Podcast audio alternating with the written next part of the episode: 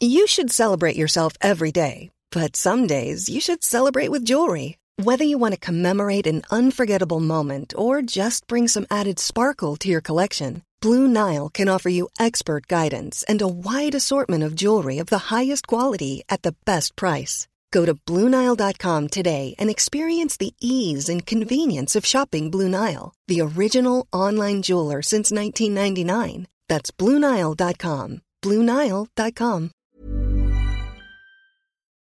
Chers auditeurs, dear listeners, bonjour. Welcome in Comme d'Archi podcast season 4. Saison 4, dans le monde fascinant des architectes. And in the architectural projects. Je suis Anne-Charlotte de Ponte, passionnée d'architecture et docteur des universités en histoire de l'archi. I am one of the spokespersons of Anne-Charlotte, who is a PhD in architecture history. Merci. Thank you. D'être avec moi aujourd'hui. To be with us today. Et maintenant. Now. Lundi en français, place au talent. And Wednesday, let's talk projects. In English, of course. Bienvenue dans Comme d'Archi. Chers auditeurs, ravis de vous retrouver aujourd'hui en compagnie de Mohamed Lotfi Belouari, architecte urbaniste, directeur du pôle urbanisme et paysage, avec Mathilde Adam de Leclerc Associé, Paris, France. Christian Piel, dirigeant de l'agence Urban Water, située dans le 11e arrondissement de Paris. Pour notre passionnant 4e et dernier numéro spécial Leclerc Associé et 3e de la saison 4. Bonjour Christian et Mohamed, bienvenue dans Comme d'Archi. Bonjour. Bonjour. Christian, vous avez créé et dirigé durant 20 ans l'agence Composante Urbaine. Votre expérience de plus de 25 ans dans l'intégration du cycle de l'eau en milieu urbain vous amène à développer depuis 6 ans Urban Water en associant plus étroitement urbanisme et eau et incluant une dimension nouvelle, celle de l'eau comme support de nature en ville à toutes les échelles. Ainsi aujourd'hui, nous sommes réunis pour parler de l'eau, l'eau dehors, l'eau dedans, le risque qu'elle représente et les bienfaits qu'elle nous apporte si tant est que ces flux soient appréhendés. C'est justement votre travail. Nous en avons déjà parlé dans Comme d'Archi lors de la présentation des projets européens et surtout avec l'une de vos consoeurs, architecte urbaniste, qui est Iris Chervet et qui est intervenue dans la saison 3, hashtag 21 et hashtag 22. Je me permets de le citer parce que je crois que vous avez travaillé ensemble. Mais on travaille encore ensemble sur plusieurs projets, absolument. Parce que c'était un podcast que j'ai trouvé, moi, très intéressant et très agréable à réécouter, même si c'est moi qui ai fait l'interview. Voilà, donc on va commencer par Mohamed, votre invité. Christian Piel, nous sommes très heureux de vous accueillir aujourd'hui, car à votre actif, en plus de votre qualification d'urbaniste, vous êtes hydrologue. Alors, pour quelles raisons devient-on urbaniste hydrologue et comment s'y prend-on ? Eh bien, à l'origine, c'est un peu un hasard, même si j'ai une formation de géographe à la base. Et en fait, à la fin de mes études, j'étais en lien avec un ami, Thierry Métro, donc feu Thierry Métro, à qui je porte une pensée profonde. Et en fait, lui comme moi, on s'est retrouvé à travailler en Seine-Saint-Denis pour le service de l'eau et l'assainissement du département. Département de la Seine-Saint-Denis qui est géographiquement très vulnérable aux inondations parce qu'un département très plat qui draine tout un immense bassin versant et dont l'urbanisation s'est étendue de façon assez rapide et qui a connu dans les années 80 des inondations de plus en plus importantes au fur et à mesure que se développait l'urbanisation. Et je vais répondre à votre question. Et à l'époque, il y avait un courant de pensée qui était mené par Bernard Choca, qui est un peu l'hydrologue, notre maître, un petit peu, et qui a considéré que ces problématiques d'inondation ne relevaient pas de l'assainissement. Et pourtant, à l'époque, ces inondations ont créé des bassins de rétention enterrés, ont créé des choses très de génie civil. Et qui s'est dit, en fait, ce qui produit l'inondation, c'est le ruissellement. Qu'est-ce qui produit le ruissellement ? C'est la ville. Si on doit intervenir pour prévenir les inondations, il faut intervenir non pas sur ces bassins de rétention, c'est pas en augmentant les tuyaux, mais c'est plutôt en travaillant sur le tissu urbain. Et donc, c'est lui qui s'est dit, il faut embaucher des urbanistes pour réfléchir à ça, quoi. Et donc, avec Thierry Métro, on a été embauché par cette direction de l'eau. C'est là où on a commencé à réfléchir. Et on s'est aperçu que c'était très intéressant parce que les réponses amenaient à réfléchir à la ville en tant que telle, à la structure et à la texture de la ville. Et donc, c'est comme ça qu'on s'est spécialisé en hydrologie, en interne, donc à la direction de l'eau. Et puis ensuite, dans le cadre d'une formation continue qu'on a eue à Grenoble. Et puis voilà, c'était tellement intéressant que j'ai décidé d'en faire mon métier, lui aussi, d'une autre façon, mais lui aussi. Alors aujourd'hui, vous avez cette agence Urban Water. Et en quoi consistent vos missions et sur quel type de projet travaillez-vous ? On est à l'heure du dérèglement climatique. Est-ce que ça vous apporte encore plus de travail ? J'imagine que oui. Oui, bien sûr.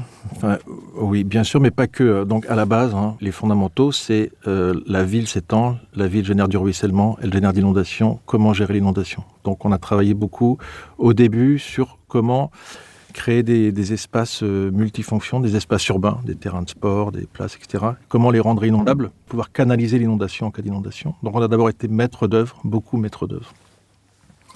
Aujourd'hui, cette approche, elle s'est généralisée, et donc il n'y a pas que nous qui avons cette compétence-là. Donc, plus ça va, moins on fait maîtrise d'œuvre, à part pour concevoir des espaces très pointus qui vont permettre d'infiltrer l'eau, réutiliser l'eau, j'imagine qu'on en reparlera. Aujourd'hui, on intervient surtout dans l'élaboration de stratégies de gestion de l'eau à toutes les échelles, à l'échelle de la parcelle, à l'échelle de la ville, à l'échelle d'une région presque. Donc, c'est beaucoup de la stratégie, et ça se traduit également par tous les aspects réglementaires. Aujourd'hui, par rapport à toutes ces problématiques d'inondation et aussi de ressources, j'imagine qu'on va en parler aussi, il y a une réglementation, et c'est comment on adapte, comment on joue avec cette réglementation dans les milieux urbains. Donc beaucoup de stratégies, du règlement, de la maîtrise d'œuvre, et puis aussi un petit peu de recherche sur qu'est-ce qu'on peut faire de toute cette eau, comment on peut valoriser cette eau et comment on peut valoriser le projet avec ces problématiques de l'eau. Mmh. Ça me fait penser, il y a un sujet que j'ai vu passer il n'y a pas longtemps sur l'eau qu'on dessalinise, c'est ça ?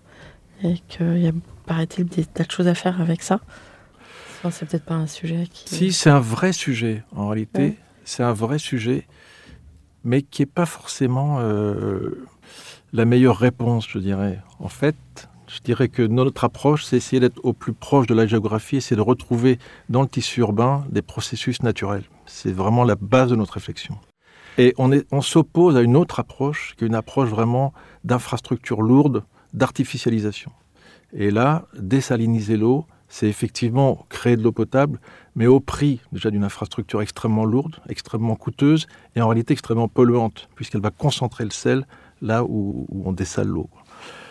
Donc voilà, nous, on aura plutôt une autre approche, essayer de trouver de la ressource en eau, en infiltrant les eaux, en réutilisant les eaux, etc. Donc c'est certes un sujet, mais on pense qu'il y a des alternatives à ça. D'accord. Alors, on va peut-être faire le lien avec Mohamed. Mohamed, vous devenez un habitué de Comme d'Archi, puisque vous êtes intervenu il y a quelques jours dans le premier épisode de la saison 4. Merci de revenir avec Christian Piel.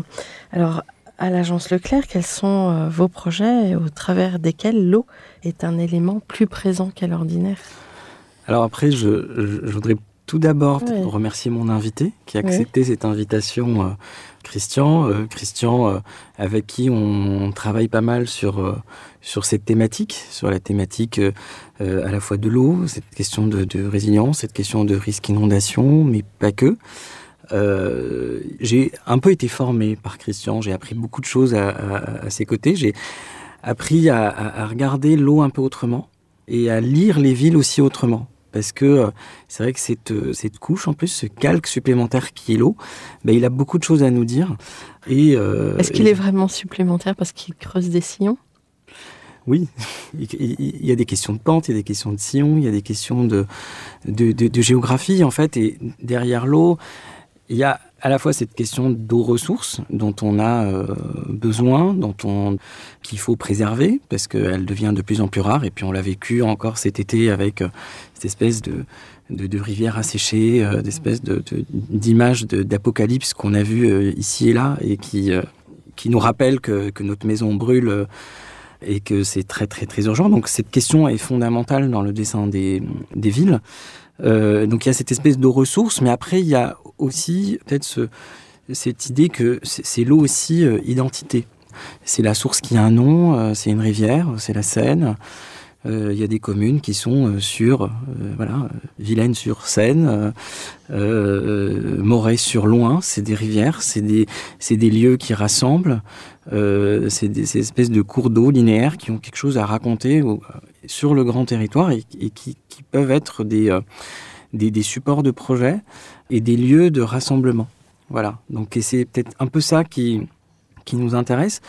Et c'est vrai qu'à l'agence, c'est un sujet qu'on traite maintenant sur plusieurs projets emblématiques, notamment sur Euroméditerranée avec la renaturation du ruisseau des Égalades. Mais je pourrais y revenir sur le delta de la Plaine du Var avec le projet du Grand Arénas, mais aussi d'autres, à la fois à l'échelle territoriale, mais aussi à d'autres échelles, quoi. Donc c'est aussi à l'échelle de l'espace public, c'est aussi à l'échelle du bâtiment. C'est-à-dire que l'eau à l'intérieur du bâtiment, c'est aussi quelque chose d'important.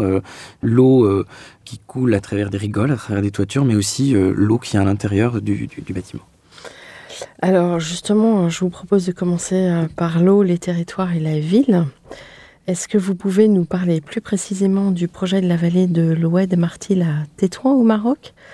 Projet donc de l'agence Leclerc, et je crois que vous avez été retenu en 2018 et peut-être développé Marseille, etc. Car on imagine facilement que les effets, les risques, les aménagements ne sont pas les mêmes suivant la géographie. Oui, c'est clair que chaque contexte, à la fois culturel, politique, social, est différent. Et la perception de l'eau, elle n'est pas forcément la même en fonction des différents sites. C'est vrai que sur l'Oued Martil, alors c'est un sujet qu'on a travaillé avec Christian, qui était une commande très très particulière parce que il fallait venir en assistance technique, donc on était plutôt en AMO par rapport à un projet qui était déjà un peu existant, où on nous a demandé donc de re-questionner un projet qui consistait à transformer, à canaliser un fleuve pour prévenir le risque d'inondation. Parce que c'est des inondations très violentes, dans un contexte méditerranéen assez fort. Et en parallèle de ça, le projet initial qui a été proposé, c'est on canalise tout dans une approche infrastructurelle dont Christian pourra détailler, et tout autour générer une ville, une grande ville linéaire, un potentiel de développement important pour l'extension de cette ville, avec l'idée d'une main tendue vers la mer et son extension vers la mer. C'était pas simple. Parce qu'on s'est retrouvé confronté à une approche un peu infrastructurelle, qui était ancrée dans la culture. Et puis on a essayé de porter l'idée qu'au final, cette transformation, la transformation de ce WED, peut se faire un peu autrement. Autrement, en lien à la fois avec une certaine nature, avec sa géographie, en inventant des espaces publics peut-être un peu différents. Et voilà, donc on a semé des graines. Je ne sais pas si le projet va continuer comme ça ou pas, mais c'était un moment assez intéressant pour moi, mais aussi pour l'agence, de se confronter aussi à ce type de sujet. Je ne sais pas ce que tu en penses. Tout à fait. Toi, Christian.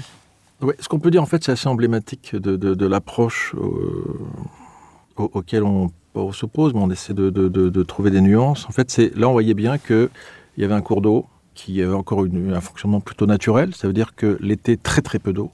Et puis, aux saisons de pluie, on va dire, peut-être beaucoup d'eau. Donc, il y a une dynamique de l'eau qui est très forte. Et l'approche qui avait été mise en œuvre, c'est plutôt d'essayer de maîtriser cette eau. Donc, de dire, voilà, on va mettre des barrages, on va mettre des digues, et en dehors des digues, on va construire. Une approche très ingénierie. Très ingénierie, voilà. Mmh. Et nous, on a considéré d'une part que c'était encore très risqué, parce qu'on peut essayer de combattre l'eau, mais ça peut être, on l'a bien vu cette année avec tous les... Si l'eau dépasse les digues, c'est catastrophique. Donc là, on a essayé d'être beaucoup plus nuancé et de retrouver le fonctionnement naturel de cette eau et sa dynamique de l'eau.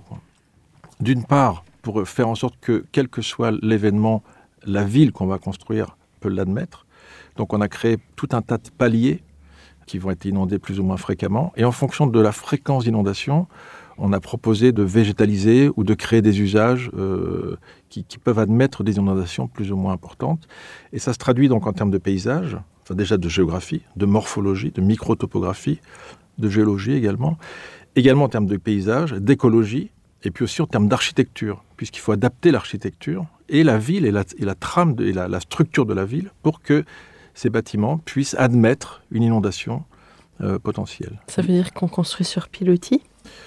Entre autres, ça peut être sur pilotis ou ça peut être inondable, mais quand c'est inondé, ça ne génère pas de dégâts. Donc ça peut être un rez-de-chaussée qui a un usage qui est compatible avec une inondation exceptionnelle. Ça peut être aussi d'être des usages au bord de l'eau qu'on ne mettrait pas, on ne va pas mettre une crèche au bord de l'eau, mais par contre on peut peut-être mettre un terrain de sport. Voilà, c'est aussi réfléchir aux différents usages de la ville et à sa répartition fonctionnelle, on va dire. Alors pour les villes de bord de mer, on va dire adieu aux villas.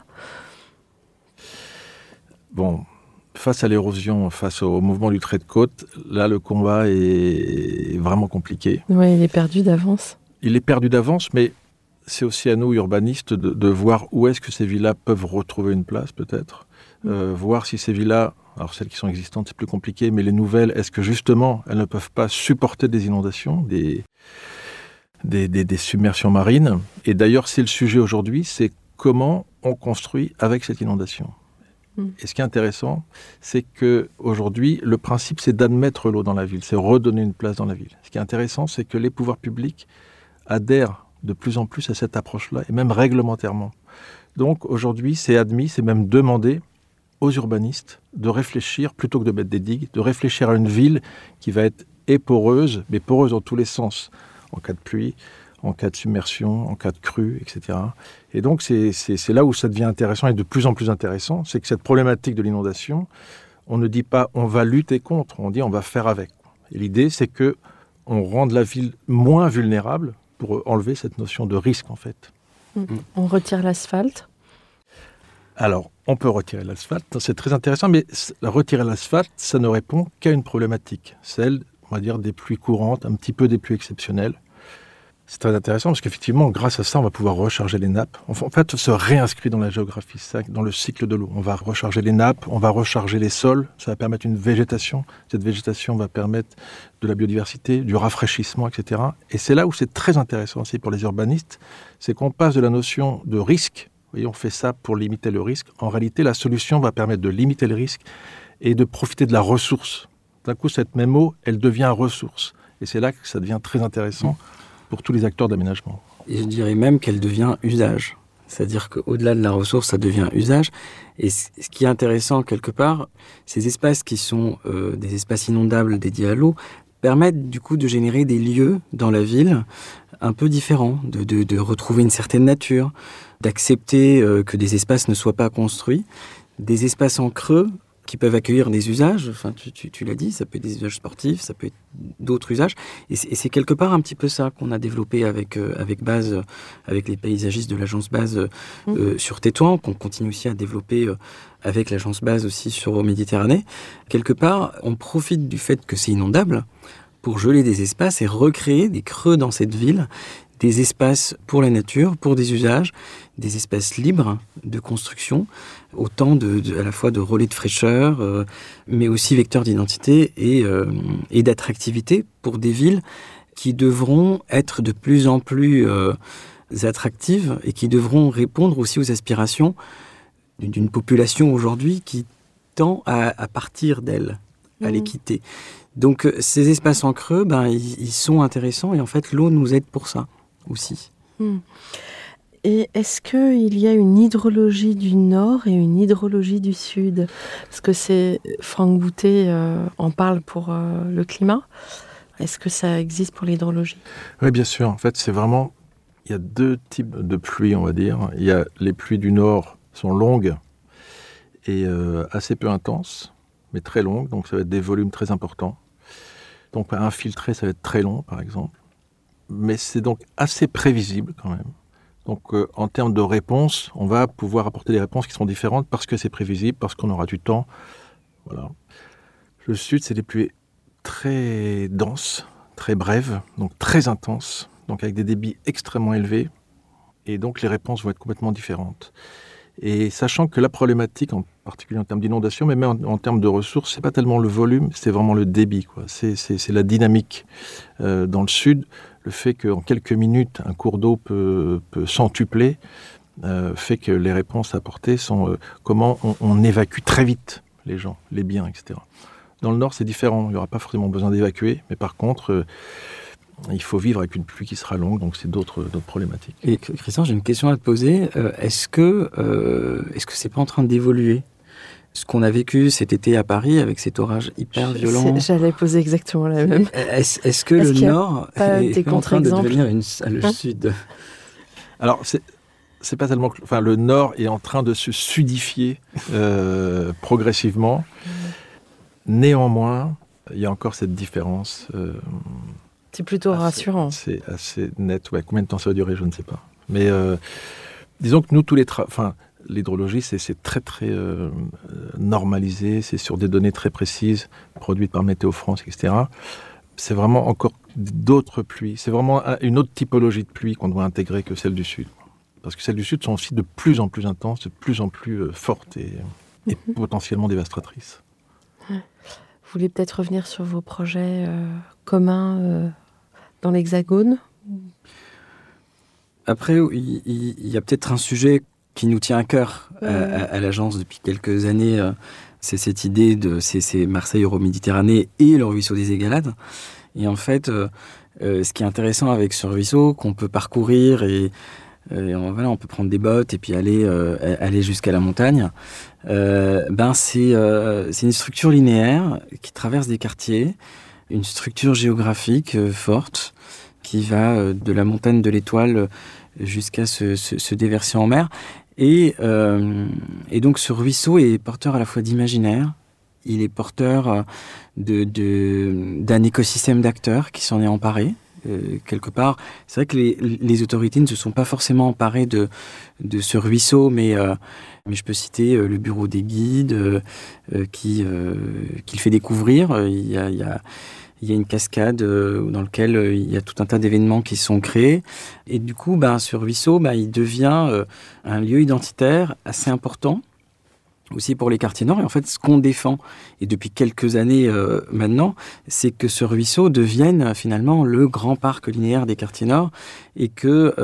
un fil conducteur. Un fil conducteur, une sorte de grand parc, et qui soit, du coup, vecteur de transformation de ces quartiers. Alors, nous, à notre échelle, sur le secteur de Euroméditerranée, on est vers l'aval, c'est-à-dire on est presque arrivé en mer, avec l'idée qu'on porte depuis quelques années et qu'on développe avec l'agence Base, qu'on a développé avec l'agence Terre il y a très longtemps, et puis là qu'on prolonge avec Base, que ce grand parc, autour de ce ruisseau renaturé, qui est aujourd'hui dans un cadre en béton, qu'on puisse l'ouvrir, le révéler, le redonner aux habitants, et que ça devienne un espace de fierté, et le fil conducteur, l'élément majeur de ce parc des Égalades, tant attendu par les Marseillais. Donc c'est là où je parle de la question de l'identité. Mais il y a aussi la question de la ressource et il y a aussi la question du risque. Après, sur Euromède, c'est pareil. Enfin, le sujet central est aussi la question de l'inondation, parce que on est à la confluence à la fois du ruisseau des Égalades, mais aussi de deux autres ruisseaux, le ruisseau de Plombières, le ruisseau des Lions, et tout ça vient des montagnes. Et en plus, ça va très vite. Quand il y a des inondations, ça inonde tout. Et donc, tout le travail qu'on a fait avec Christian et avec cette équipe Hydratec aussi, parce que c'est notre bureau d'études qui nous accompagne sur ce sujet avec Base, c'est de voir comment la trame de la ville peut s'adapter à ce risque, comment la pente des rues est favorable, comment les îlots viennent se positionner sur le sol pour que tout se passe bien en cas d'inondation. Et voilà, donc c'est un thème qui nous est cher, et puis c'était c'est un thème assez passionnant et porteur de beaucoup de choses positives. Voilà. Ce qu'on peut dire peut-être, c'est effectivement... L'histoire de ce ruisseau, il traduit bien l'évolution urbaine. C'est-à-dire que c'était un ruisseau qui avait un petit débit parce qu'il drainait des coteaux naturels. Et puis, au fur et à mesure qu'on a urbanisé, donc le débit, le ruissellement s'est accru. Donc, c'est devenu une nuisance. Donc, on l'a complètement couvert. Et puis, il a continué à créer des problèmes parce qu'il transporte des débits de plus en plus importants au fur et à mesure que l'urbanisation augmente. Et là, ce qui est en train de se faire, c'est l'inverse. On essaie de le réinscrire dans son fonctionnement naturel. Et ce qui est intéressant, c'est que ça va effectivement tracer un cheminement le long duquel tout un tas d'histoires vont se recréer. On essaie aussi de voir comment le bassin versant peut de nouveau être poreux pour éviter de générer du ruissellement. Donc ça a un impact sur la partie amont, sur la morphologie urbaine amont. Et puis, sur la partie basse, on lui redonne un lit majeur. Dans ce parc, il y aura son passage, le lit mineur, et puis sera également le lit majeur. Donc on retrouve un fonctionnement naturel. Et juste une dernière chose, ce qui est intéressant, c'est que l'agence Leclerc a fait travailler aussi Météo-France sur l'impact que peut avoir cette résurgence de l'eau dans le milieu urbain, le fait qu'il y ait cette eau-là en milieu urbain, qu'il y ait cette proximité de la mer, en quoi ça peut générer des courants qui vont avoir un impact bioclimatique, qui vont permettre de rafraîchir la ville. Donc vous voyez, on passe vraiment d'une contrainte, gestion du risque, à des solutions qui portent sur l'inondation, sur la ressource en eau, mais également sur le climat. Donc c'est vraiment retrouver tous les métabolismes naturels qui étaient à l'origine dans un tissu rural. On va les réintégrer, mais dans un tissu urbain. Donc on ne va pas contre l'urbanisation, on accompagne l'urbanisation, on se réinscrit dans l'urbanisation, mais cette fois de façon, non pas en conquérant, mais modestement, en disant on va respecter le fonctionnement naturel et on va en tirer profit, quoi. Alors modestement, mais vous parliez de béton, donc il faut débétonner. Alors, si je dois répondre... Ça doit être... Alors, débétonner... C'est possible ? La fabrication de la ville, elle dépend des fois de considérations paradoxales. Les villes doivent s'étendre, les villes doivent continuer à accueillir, les villes doivent pouvoir se rénover, les villes doivent pouvoir accueillir de l'emploi. Ça nécessite bien sûr de construire ou de rénover. Il est vrai que la tendance aujourd'hui est à la diabolisation du plein et à la valorisation du vide, qui est une tendance assez forte aujourd'hui, parce que c'est le retour de la nature en ville, et c'est une sorte de discours très dominant aujourd'hui, et qu'on partage. Donc on n'est pas contre cette idée que la nature revienne. Après, c'est la question de l'équilibre. À un moment, c'est-à-dire où est-ce qu'on met le curseur sur le retour d'une nature en ville, mais aussi l'accueil de nouveaux habitants, la création d'emplois, la rénovation de quartiers. Comment trouver le juste milieu, comment jouer avec les curseurs. Et c'est quelque part là où nous, on joue un rôle. C'est dans cette espèce de rééquilibrage entre fonction urbaine, fonction naturelle, infrastructure, parce que... Vous allez peut-être agir dessus, mais de manière homéopathique, entre guillemets. Moi, je dirais pas ça, en fait. Je dirais, et là encore, c'est ce qui fait l'intérêt de la chose, c'est que aujourd'hui, réglementairement, c'est le cas aujourd'hui, c'est-à-dire quand on urbanise, on doit faire en sorte que l'urbanisation s'inscrit pleinement dans le cycle de l'eau. Alors, ça ne veut pas dire grand-chose dit comme ça, mais en réalité, il y a une obligation de gérer les petites pluies. En fait, il y a une obligation de rendre la ville spongieuse. Donc même si on ne débétonne pas, bien sûr, ça peut être conseillé, mais ce n'est pas forcément d'ailleurs au contraire à une ville dense, il faut que les bâtiments soient suffisamment poreux, retiennent l'eau, permettent l'évapotranspiration de l'eau, fassent en sorte que lorsqu'il pleut, l'eau n'aille même plus dans les réseaux. C'est une obligation. Il y a le plan pluie à Paris, mais c'est quasiment partout comme ça. Et donc ça oblige aussi bien les architectes que les paysagistes, que l'ensemble des acteurs de l'aménagement, de réfléchir à comment, parcelle par parcelle, on va garder cette eau, on va l'infiltrer, on va végétaliser pour pouvoir l'absorber. Et une fois qu'on répond à cette contrainte, donc on n'a pas forcément débétonné, on a juste réintégré de la matière pour absorber cette eau. Le gros intérêt, c'est qu'une fois qu'on a fait ça, on s'aperçoit qu'on a un support pour la nature, pour faire pousser des choses, qui est très fort. Donc de cette contrainte, là encore, de cette contrainte de la gestion de l'eau, pour les plus exceptionnelles, mais là pour les plus courantes également, on arrive à tirer des parties qui sont très, très fortes, je dirais, pour une vraie nature en ville, avec de l'évapotranspiration, de la biodiversité, etc., etc. On recrée la nature, les processus naturels dans une ville, même dans une ville très dense comme à Marseille, comme à Paris. C'est ce que j'allais aussi vous poser comme question, parce que finalement, est-ce qu'on peut vraiment retrouver la nature depuis le temps qu'on agit dessus ? Si je peux répondre, je dirais qu'on ne va pas retrouver la nature dans le sens où on ne va pas retrouver une forêt vierge. Ce qui est intéressant, en tout cas pour l'eau, c'est qu'on retrouve les processus naturels. Ça, c'est essentiel. Ça veut dire qu'on recharge la nappe, on recharge les sols, encore une fois, comme je disais tout à l'heure. Et le fait qu'aujourd'hui, même obligatoirement, dans beaucoup d'endroits, on est obligé de gérer les eaux de façon gravitaire. Ça veut dire qu'on est de nouveau obligé, et tant mieux, de regarder quelle est la géographie, quelle est la topographie. Et donc, il y a un sens d'écoulement de l'eau. Le long de cet écoulement de l'eau, on va pouvoir mettre les circulations douces, par exemple. Bref, on va être obligé d'organiser la ville en fonction de cette nature. La géographie, c'est la nature. Donc on n'a pas tous les arbres sauvages, mais on a ces processus naturels, mais de façon très forte. Après, c'est vrai que même à l'échelle architecturale, ça peut apporter quelque chose. C'est-à-dire, là, je vais citer quelques exemples historiques d'architecture où, finalement, l'eau est mise en scène. Les gargouilles de Notre-Dame, où ça devient un élément architectural. Je pense aussi à toutes les gouttières de Roland Simounet dans son bâtiment à côté de la basilique Saint-Denis, où l'eau est mise en scène et dans l'architecture elle-même. Donc, on la voit s'écouler, pas que dans des vulgaires gouttières, mais ça devient un élément architectural. Elle peut nous aider à renouer avec un imaginaire bâtisseur, alors qui est un petit peu en déperdition. Oui, quelque part. Mmh. Oui. C'est-à-dire, ça peut être... Et en fait, toute l'histoire de l'architecture est là pour nous le rappeler. C'est-à-dire les mots des natures, les gargouilles. Enfin, quand on va à Grenade, à l'Alhambra, c'est pareil. Enfin, il y a tout un parcours de l'eau. Donc, le parcours de l'eau dans l'architecture peut être quelque chose d'assez formidable et dont on devrait s'y intéresser encore plus aujourd'hui quand on conçoit nos bâtiments. Je dirais qu'on va obligatoirement vers ça parce que il y a cette culture de la circulation de l'eau à ciel ouvert, comment on en tire parti d'un point de vue paysager, et aussi comment on en tire parti d'un point de vue bioclimatique. La ressource dans le sud, en particulier de l'Espagne, est très rare, donc de quelques gouttes, fallait pouvoir générer des îlots de fraîcheur importants. Donc il suffit de visiter les différents espaces de la vieille ville, à Séville, pour voir ô combien ils ont su tirer parti de cette petite ressource en eau qui n'arrive que l'été, que de façon très brutale. Et enfin, en tout cas, nous, c'est une source d'inspiration extrêmement forte.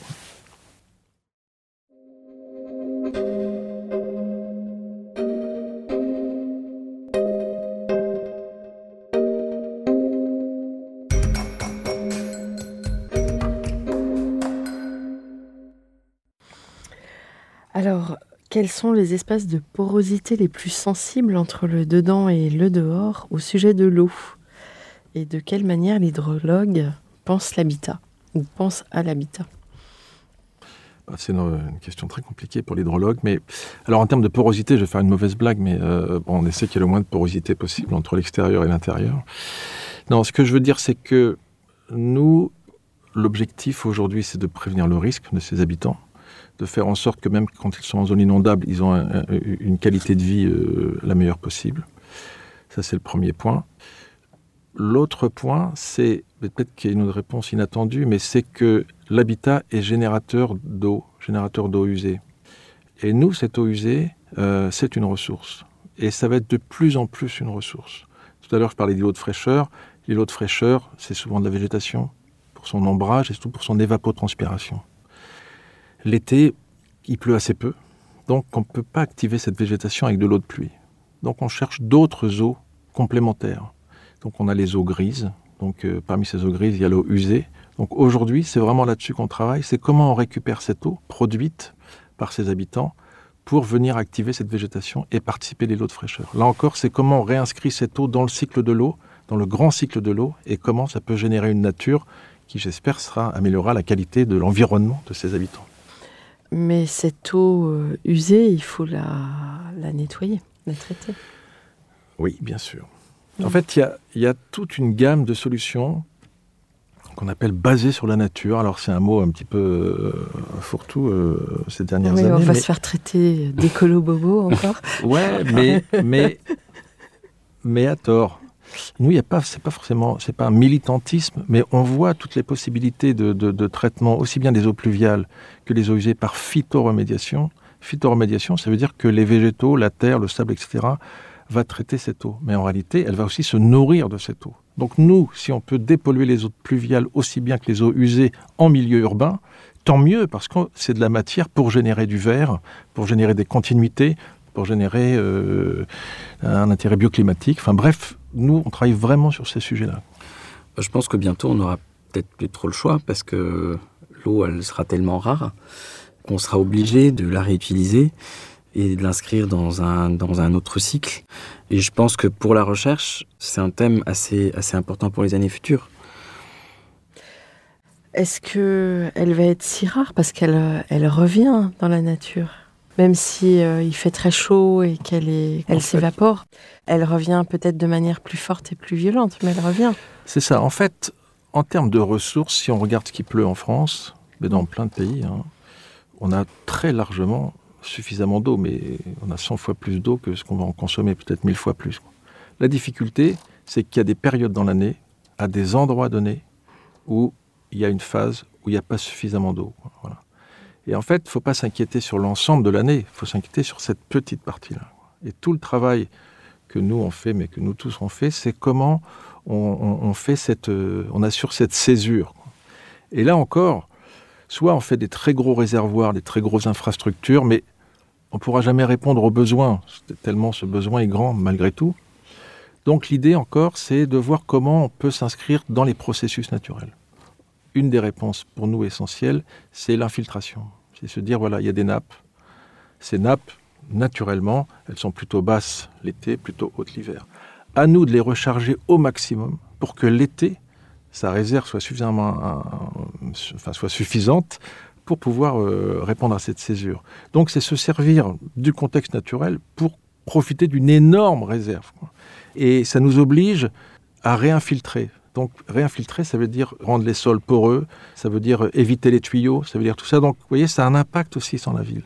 Donc l'idée, c'est pas tellement de créer de la ressource en plus, c'est d'équilibrer la présence de cette ressource durant toute l'année, quoi. Et en période estivale, surtout.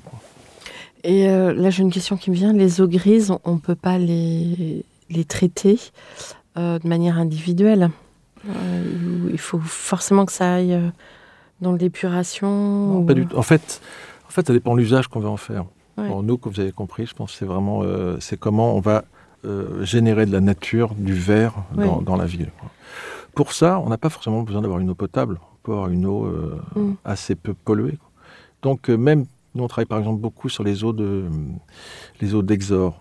Bon, alors, en ce moment, on travaille sur les gares du Grand Paris, on récupère leurs eaux, les eaux du sous-sol qui s'infiltrent dans les tunnels, dans les gares, on les récupère pour, plutôt que de les rejeter au réseau, pour créer des espaces verts. Ces espaces verts, on n'a pas besoin d'une qualité d'eau énorme, donc on va faire un dispositif de phytoremédiation qui va permettre de faire que cette eau soit suffisamment dépolluée pour être compatible avec un usage urbain en espace vert.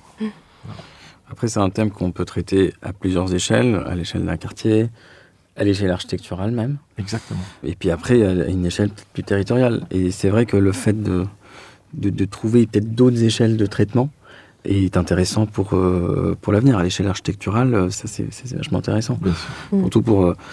C'est vrai que dernièrement, dans toutes nos opérations, on génère pas mal d'espaces verts, on génère beaucoup de parcs, on fait beaucoup d'espaces en pleine terre, parce qu'en plus, on a des contraintes réglementaires qui nous imposent aussi de faire des espaces en pleine terre. La question, c'est comment les arroser. Donc, ça peut être une réponse assez pertinente. D'accord. Alors, est-ce qu'on peut parler maintenant de l'eau dans l'architecture, peut-être à la lumière d'exemples? L'eau dans l'architecture, je vais peut-être me répéter, j'en ai un petit peu parlé, cette idée où c'est comment ce parcours de l'eau dans l'architecture peut être mis en scène, à la fois avec ses gouttières, avec ses toitures, avec ses bassins, avec ses fontaines. Et en fait, tout ça, c'est... L'histoire de l'architecture est pleine d'exemples et pleine de références, d'imaginaires. C'est des sources d'inspiration assez importantes pour renouer, comme tu le disais, avec cette idée de cycle de l'eau.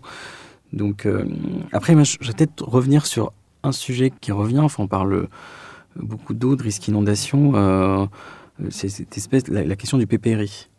Il y a une sorte d'urbanisme de PPRI qu'on voit beaucoup dans certains quartiers avec des rez-de-chaussée qui deviennent complètement stériles parce que du coup, dans certains quartiers, on met les parkings, dans d'autres quartiers, en fait, on met rien du tout. Ce qui fait des villes, ce qui peut créer des villes pas très, très chaleureuses. Et ça, c'est quelque chose sur lequel on est assez militant, on essaie de lutter pour ne pas avoir ça. Et puis c'est là que je citerai l'exemple de Nice Grand Arénas où tout l'enjeu, et là, c'est tout le travail avec Base, c'est de fabriquer des rez-de-chaussée hors d'eau, surélevés, mais qu'il y ait quand même un lien entre l'espace public et ces rez-de-chaussée pour éviter cette espèce d'urbanisme de PPRI complètement inerte et qui crée une ville pas très, très, très agréable, quoi. Ouais, et ces périphéries de ville avec ces boîtes qui n'en finissent pas, est-ce que l'eau peut les emporter? Bon, moi, je répondrai à cette question. Effectivement, quand on pose la question l'eau et l'architecture, on a tendance à se demander oui, comment on va recycler l'eau usée, comment on va mettre l'eau usée dans la chasse d'eau des toilettes. Bon. Tout ça, c'est intéressant. Comment on va économiser l'eau potable? Il y a des techniques. Bon, ce que je trouve intéressant, c'est ça. C'est comment, en réalité, comment on va créer une architecture qui soit compatible avec une présence éphémère de l'eau, parfois même exceptionnelle de l'eau, ou parfois très fréquente. Et c'est là où il y a ce travail qui est en cours et qui est très compliqué. Comment on fait un rez-de-chaussée qui va s'inonder régulièrement? C'est-à-dire, on ne peut pas y mettre de choses fragiles. On doit pouvoir, dans certains endroits, dans le sud, par exemple, devoir quitter cet espace très rapidement. Et en même temps, on ne peut pas créer une ville avec que des parkings en rez-de-chaussée. Donc, il y a vraiment ce travail-là. Il y a l'autre travail qui est aussi lié à la réglementation. Ce n'est pas le PPRI, c'est l'abattement des petites pluies. Je reviens là-dessus parce que c'est important. Ce qui oblige à faire des toitures végétalisées ou des espaces végétalisés en hauteur. Qui dit espace végétalisé, qu'est-ce qu'on en fait? Est-ce qu'on fait de l'agriculture urbaine? Comment on gère cette agriculture urbaine? Ensuite, ces descentes d'eau, où est-ce qu'on les met? Bref, ça a un impact sur la morphologie architecturale très importante. Ensuite, concernant les zones d'activité, ce serait formidable si on pouvait régler tout ça avec la présence de l'eau. Ceci dit, les contraintes de l'eau sont tellement fortes aujourd'hui, réglementaires, et plus ça va, plus il y a cette demande de respecter la géographie avec des écoulements. Enfin, c'est la trame de l'eau, donc la trame de la géographie, qui doit être respectée en premier lieu, oblige... les urbanistes, tous ces acteurs qui génèrent ces zones d'activité, à s'intégrer quand même dans ça et à créer des volumes qui vont eux aussi reprendre les eaux pluviales, eux aussi peut-être végétaliser, eux aussi faire des espaces de rétention, des zones humides, donc créer de la biodiversité. Et donc il y a des actes comme ça où c'est assez réussi. Alors nous, pour citer nos projets, c'est la ZAC des Tulipes Nord au Bourget, où il y a vraiment cette approche-là, et c'était un travail assez compliqué avec les différents acteurs, parce qu'ils ne sont pas habitués à ce type de contraintes, mais qui aujourd'hui sont plutôt, je ne dirais pas contents, je dirais presque ravis d'avoir eu ces contraintes, parce que le paysage et donc la valeur ajoutée de ces espaces extérieurs fait que ça donne une dimension qu'ils n'auraient pas pensé, auquel ils n'avaient pas pensé à l'origine. Donc c'est une arme, en fait, je parle souvent de ça, l'eau pluviale. Ouais. La gestion de l'eau, c'est vraiment une arme pour faire bouger les choses d'un point de vue urbain et architectural. Ouais. Et puis après, si on parle des zones d'activité dans un contexte de ZAN, zéro artificialisation nette, ben en fait, la transformation des zones d'activité est ce sont des gisements fonciers incroyables, et leur transformation, leur désimperméabilisation, le fait de les recasser, de les redébitumer pour en faire des lieux de vie et tout ça, bah, ça peut être aussi des espaces de projet assez intéressants. Surtout que c'est, j'imagine, pas si complexe que ça à démonter. En fait, c'est assez complexe pour des questions pour des questions d'argent, de frais d'éviction, oui. Parce que ce sont des entreprises qui font des chiffres d'affaires, donc c'est pas simple de déloger ces entreprises. Après, il est vrai que dans la perspective du développement de la ville, ces espaces qui sont très peu utilisés et souvent très très très étanches peuvent être des supports de projets assez intéressants, à la fois pour renaturer, mais aussi pour imaginer d'autres usages. Parce qu'aujourd'hui, typiquement, là, je cite un chiffre sur Nice Grand Arénas, qui est aujourd'hui une sorte de grande zone d'activité plate avec le marché d'intérêt national. On est à 10% de pleine terre. Le projet qu'on réalise va nous amener à 45% de pleine terre. Donc ça veut dire qu'on va redonner quand même du sol perméable, on va renaturer, on va recréer des sols poreux là où il n'y en a pas aujourd'hui. Et en fait, c'est peut-être ça qui est un enjeu aussi pour la ville du futur, de cette ville qui va se renouveler, qui va continuer de se construire sur elle-même, sur ces zones complètement étanches aujourd'hui, où le fait de les désimperméabiliser, ça peut être aussi l'occasion d'y inventer des usages, des lieux, et puis d'accueillir de nouveaux habitants, des emplois, et puis de répondre aussi aux besoins des villes. Finalement, vous n'apportez que des bonnes nouvelles. On préfère être optimiste que pessimiste. Et en tout cas, pour ce qui me concerne, donc vous l'avez rappelé, ça fait 30 ans que j'exerce sur le sujet. Plus ça va, plus le sujet de l'eau est intéressant, et je trouve plus il conduit dans le bon sens.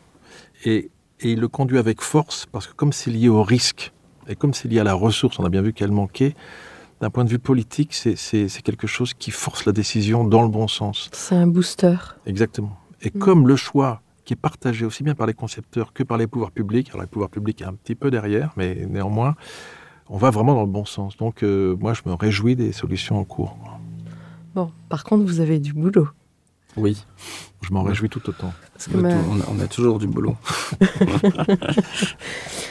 J'avais mis comme dernière question l'eau comme vecteur de transformation, mais je crois que vous venez de le démontrer de manière assez forte. Vous avez peut-être quelque chose à ajouter ? Oui, alors évidemment le bilan est très, enfin le bilan, la direction, les politiques sont très favorables, vont dans le bon sens, quoi. Mais heureusement, parce que effectivement avec le changement climatique, les changements sont vraiment importants. Enfin, quand on voit les modélisations du GIEC en termes de submersion marine, par exemple, on va sur des fréquences de submersion qui sont assez dingues. Par exemple, travailler sur Saint-Nazaire, qui a connu Xynthia, donc c'était une submersion marine il y a une dizaine d'années, qui se produit tous les 100 ans. Il est prévu que ça se produise 5 fois par an en 2100, donc 500 fois plus. Donc vous voyez, c'est une problématique qui est forte, quoi. Donc tant mieux qu'il y a cette réflexion des pouvoirs et qu'il y a ces mises en œuvre, enfin, qu'il y a cette adhésion d'un grand nombre d'acteurs, parce que la problématique va ne faire que s'amplifier, quoi. Voilà, c'est un peu moins positif, mais ça... Bon, oui, il ne faut pas crier victoire trop vite. Voilà, c'est ça. Un mot de la fin ? Un mot de la fin, moi je dirais que les rivières, les ruisseaux, les canaux, ce sont des lieux extraordinaires, formidables, qui arrivent à fédérer, qui arrivent à nous rassembler. Tout le monde y est sensible, finalement.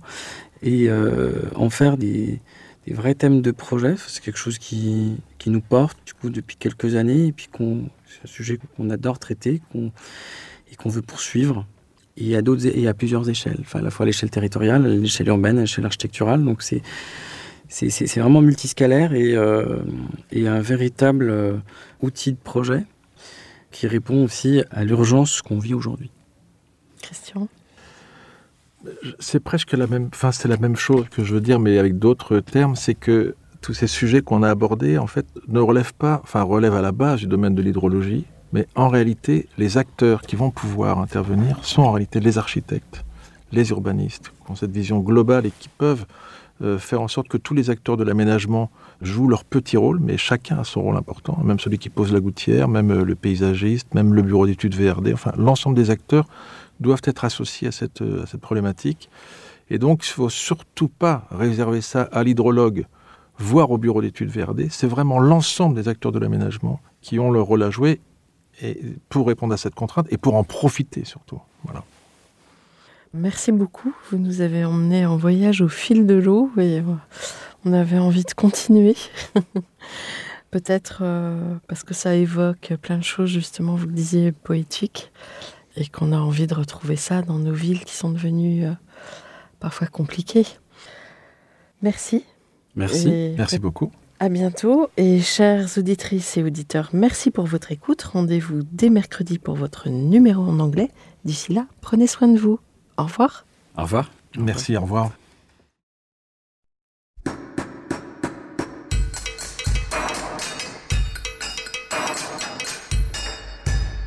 Chers auditeurs, merci pour votre écoute. Merci à Julien Rebourg, réalisateur, qui nous accompagne sur la partie son. N'oubliez pas de retrouver nos sujets en avant-première sur Instagram à l'adresse @comdarchipodcast. Si vous aimez ce podcast, favorisez sa diffusion en lui donnant 5 étoiles sur Apple Podcast, plus un petit commentaire, ou sur votre plateforme de podcast favorite. Et surtout, abonnez-vous pour écouter tous nos épisodes gratuitement. À bientôt, et d'ici là, prenez soin de vous. Imagine the softest sheets you've ever felt. Now imagine them getting even softer over time. That's what you'll feel with Boll & Branch's organic cotton sheets. In a recent customer survey, 96% replied that Boll & Branch sheets get softer with every wash. Start getting your best night's sleep in these sheets that get softer and softer for years to come. Try their sheets with a 30-night guarantee. Plus, get 15% off your first order at bollandbranch.com. Code BUTTERY. Exclusions apply. See site for details.